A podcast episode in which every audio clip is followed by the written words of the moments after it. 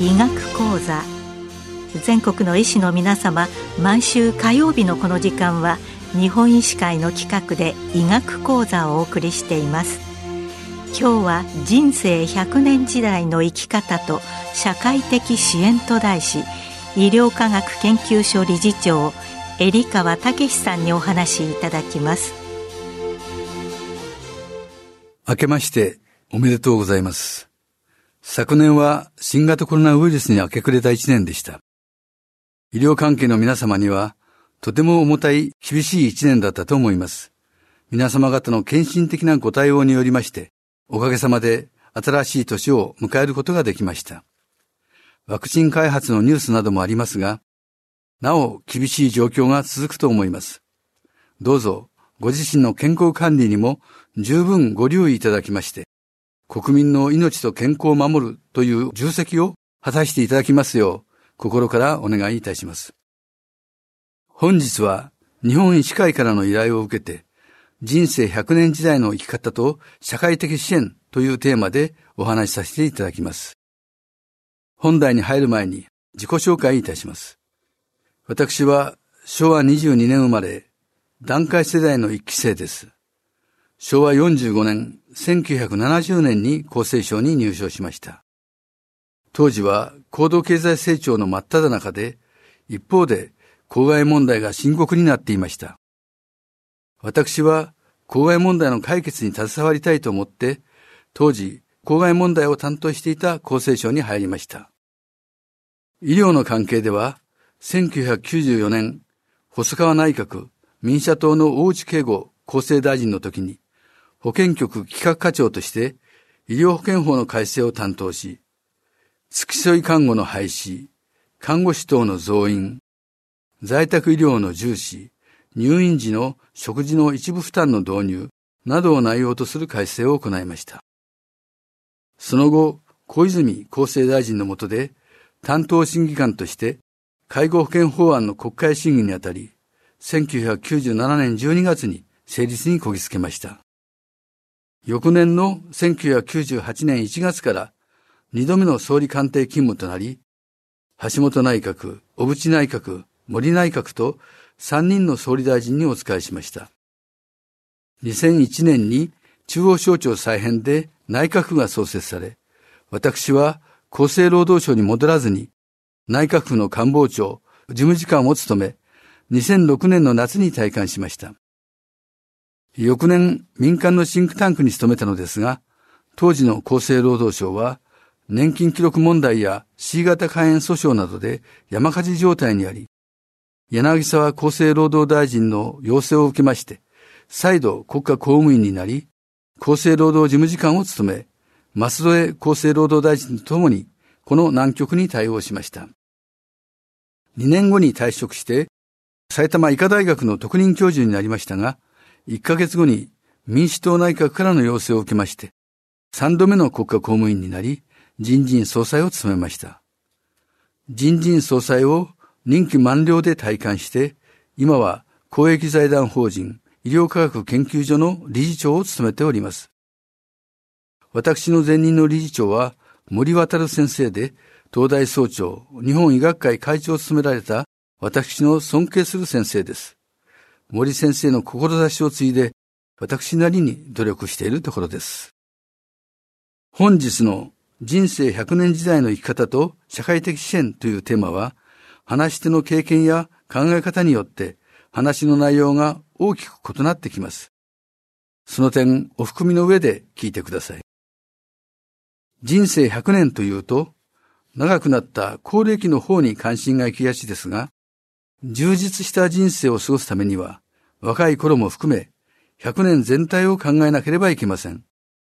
私は、人生100年について、大きく3つの視点から考えるべきではないかと思っています。一つは個人レベルでの視点。人生100年を一人の人間として心豊かに充実して過ごすためにどうしたらよいのかという視点です。二つ目は社会レベルでの視点。人生100年を人々が幸せに暮らせるようにするにはどういう社会であるべきか、社会あるいは国としてどういう環境、条件を整えていくべきかという視点です。第3は、超高齢になった時の最終版、人生80年時代に追加される最後の10年15年を個人あるいは社会としてどう迎え、どう支えるのかという視点です。まず、個人レベルの視点。人の一生は乳児期、小児期、青年期、成人期、老年期と分けられますが、これからは老年期の後に超高齢期を付け加えても良いのかもしれません。人生100年というと、老年期や超高齢期のことを思いがちですが、私は人生100年を豊かに過ごすためには、幼少期や青年期における学びが大事だと思っています。人の一生はよく植物に例えられます。まずは根を張り、芽を伸ばし、葉を茂らせて、花を咲かせ、実を結んで、種を残して枯れていく。植物がしっかり育つためには、まずしっかり根を張ることが必要です。人間の脳は10歳ぐらいまでに完成するそうですが、若い頃はスポンジが水を吸い込むように、いろいろなことを学び、覚え、そして考える力を伸ばしていきます。根を張る時期は小児期、青年期です。もちろん、努力を続ければ、能力はいつまでも高めることができると言われていますので、年をとっても学ぶことは大事ですが、まずは少年期、青年期の学びが大事です。吉田松陰は、学は人たるゆえんを学ぶなり、つまり人間いかにあるべきかを学ぶのだと言っています。そのためにはまず、基礎学力をつけることが必要です。そして、幼少期、青年期にいろいろなことを学びながら、志を立て、人生の目標を考え、努力する。目標は人それぞれですし、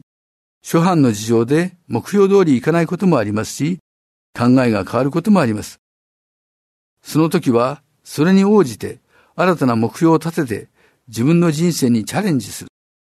学びをベースに、そういう生き方を目指すのではないかと思います。ですから、国策としては、誰もがしっかりと学べるように、小児期青年期の学び、これを支える環境を十分に整備することが極めて重要です。最近は非正規雇用等のために若い親の世代でも貧富の差が大きくなっていて子供の教育に大きな影を落としています。小学校から大学まで教育に対する国や自治体の施策を充実し、給付型の奨学金を充実させ、親の貧富に関係なく、青少年が十分な教育を受けられるようにする必要があります。我が国の教育に対する公的な支出の対 GDP 比は OECD34 カ国の中で最低です。充実した教育は国家100年の毛の基本土台ですので、教育施策の改善充実は取り組むべき最大の課題です。第2は、社会レベルの視点。人生100年時代の社会のあり方、国の政策はどうあるべきかという視点です。私は人生70年時代、80年時代に考えてきた仕組みを人生100年時代に合わせて修正し再設計することが基本だと思います。その際、第一に考えるべきことは働くことです。人生100年と一生が長くなれば、それだけ一生にかかる経費、つまり障害経費が増えます。ですから、働いて得られる所得をもっと増やさなければなりません。多くの高齢者は元気ですから、働く期間をもっと長くする。それが可能な環境を整える必要があります。年金や高齢者医療等で必要な費用も、働けるうちに保険料や税金を十分納めておかないと、不足分を後輩世代に付け回ししてしまうことになります。それでは持続可能な社会にはなりません。障害経費、それは世帯単位で考えてもいいのですが、長寿によって増える必要経費を自分で働き出せる社会にする。そのための諸施策を実施していかなければいけません。社会保障制度のあり方を考えるときに、自助、共助、公助という視点があります。共助は、皆でお金を出し合って、皆で助け合うということで、年金制度や医療保険制度などの社会保険がこの考えに基づいた制度です。控除は国や自治体が助けるということで、生活保護などがこれにあたります。しかし社会が成り立つには、自助が土台であり基本です。自分や家族のために社会の一員として頑張る。人生が長くなれば、それに見合うように働く。定年延長とか、新たな職に就くとか、働き方はいろいろありますが、働ける人には働いてもらうことがベースです。ただ、1990年代の円高の頃に、かなりの企業が生産拠点を海外に移しましたので、様々な雇用の場が減っています。新型コロナの影響や長い期間で見れば、高不況の影響などがあって、雇用需要にも波があります。今後、デジタルトランスフォーメーションが進むと、合理化が進んで職が減るのか、あるいは新しい職が増えるのか、仮に増えたとしても高齢者が対応できるのか、その辺はまだわかりません。若い人でも就職は大変になっていますので、定年退職後の再就職は相当厳しいものがあります。しかし私は、働くことに関する原価の最大かつ喫緊の課題は、高齢者の就労支援対策よりも、むしろ青年期や壮年期の非正規雇用、失業、さらには閉じこもり、こういう人たちへの就労支援だと思っています。1990年代の就職氷河期やリーマンショックなどにより、現在も25歳から45歳の不本意な非正規雇用の人は100万人います。失業中の人、閉じこもりの人は何人いるのかつかめていません。若い人たちが非正規雇用や無職になっているため、結婚が減り、結婚しても子供を持たない人が増え、そのために少子化がどんどん進んでいます。これはこれで大問題です。加えて、非正規や無職、さらには閉じこもりの人たちは、必要な障害経費を働き出せていません。多分、親が支援しているのではないかと思います。10年、20年後に支援している親が亡くなられると、貯蓄も年金もほとんどない貧困な若年高齢者がどっと顕在化して、社会の大きな負担になるのではないかと危惧しています。ですから、この若い世代の非正規雇用や無職の人たちの就労対策は、まだ問題として顕在化してはいませんが、喫緊かつ最重要な課題なのです。定年退職を迎えた高齢者については、何らかの形で働き続けられる人はいいのですが、それが狭き門である人もたくさんいると思います。私は、高齢者向けの仕事を公的に支援提供するのが良いと思っています。ニーズはたくさんあります。延長保育、放課後学級、児童相談、福祉施設の専門職でなくてもできる仕事、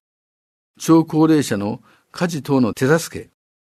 町の美化、観光ガイド、農業支援等々、そういう情報を地方自治体が集めて分類整理して雇用の機会を提供する。一人分の仕事を三人で分担してもいいのです。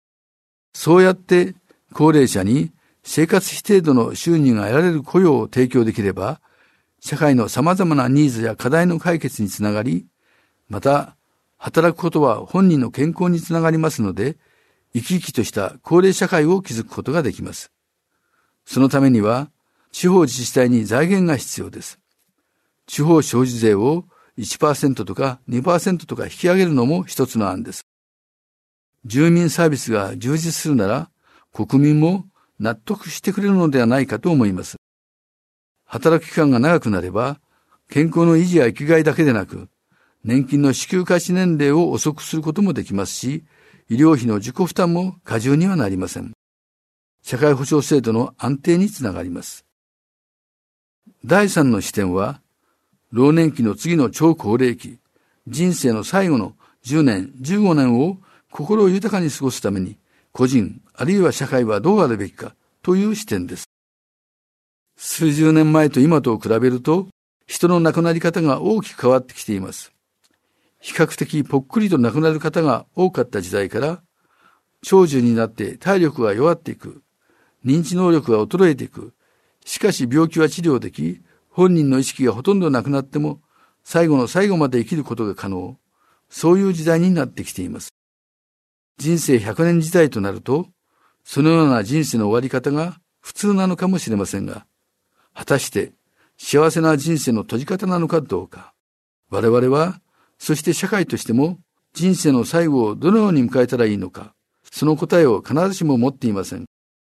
もちろん、食事や運動など健康管理をして元気な期間を長くする。これは当然でありますし、様々な治療薬や介助機器の開発等も期待されます。しかしながら、人生100年時代の入り口に立つ今、人生最終盤のあり方、過ごし方、迎え方を個人も国や社会も考えていかなければなりません。北欧や西欧では寝たきり老人はあまりいないそうです。それは個人も家族も医師も社会も自力で食べられなくなったら神に召される時期が近づいているという認識を持っているからだということを本で読んだことがあります。我が国にはそういう文化はありません。多くの人が人生の最終盤の迎え方、支え方について戸惑っていて、心豊かな最後について納得感が得られずにいるような気がします。ターミナルケアも徐々に普及してきています。特に認知症を伴うと、施設に受け入れていただいて、専門職にケアしていただくことが、私は不可欠だと思っています。様々な努力や進歩はありますが、でも、納得感を持って人生の最後を迎えるということについて、まだ十分な回答は見つけ出せずにいるように思います。医師の役割も、病を治すだけでなく、死を見とること、死に寄り添うことのウェイトが大きくなってくるのかもしれません。インフォームドコンセントは、説明と納得と訳されていますが、ある医師から患者が治療を拒否する権利を保障するものだという説明を聞いたことがあります。読みを細長く伸ばすか、短くても楽しく過ごすか、これ以上の治療は受けないと意思表示されたときはどうするのか、当人の心、考えも状況に応じて揺れ動きますし、命に関わることですから、御用乱用の恐れのある考え方や指針はあってはなりません。そういう議論を慎重にかつ多角的に深める必要があります。私の勤める医療科学研究所では、2015年4月発刊の機関誌医療と社会で人生の最後をどう生きるか、どう支えるか、どう迎えるかというテーマで特集を組み、各界の先生方に寄稿していただきました。ホームページから読んでいただくことができます。多くの人に読んでいただきたいと思い、それを人生の最終章を考えるという単行本にしました。お役に立てればと思っています。問題提起だけで十分な答えのない話になってしまったかもしれません。最後までご清聴いただきありがとうございました。今日は人生100年時代の生き方と社会的支援と題し、医療科学研究所理事長、エ川武さんにお話しいただきました。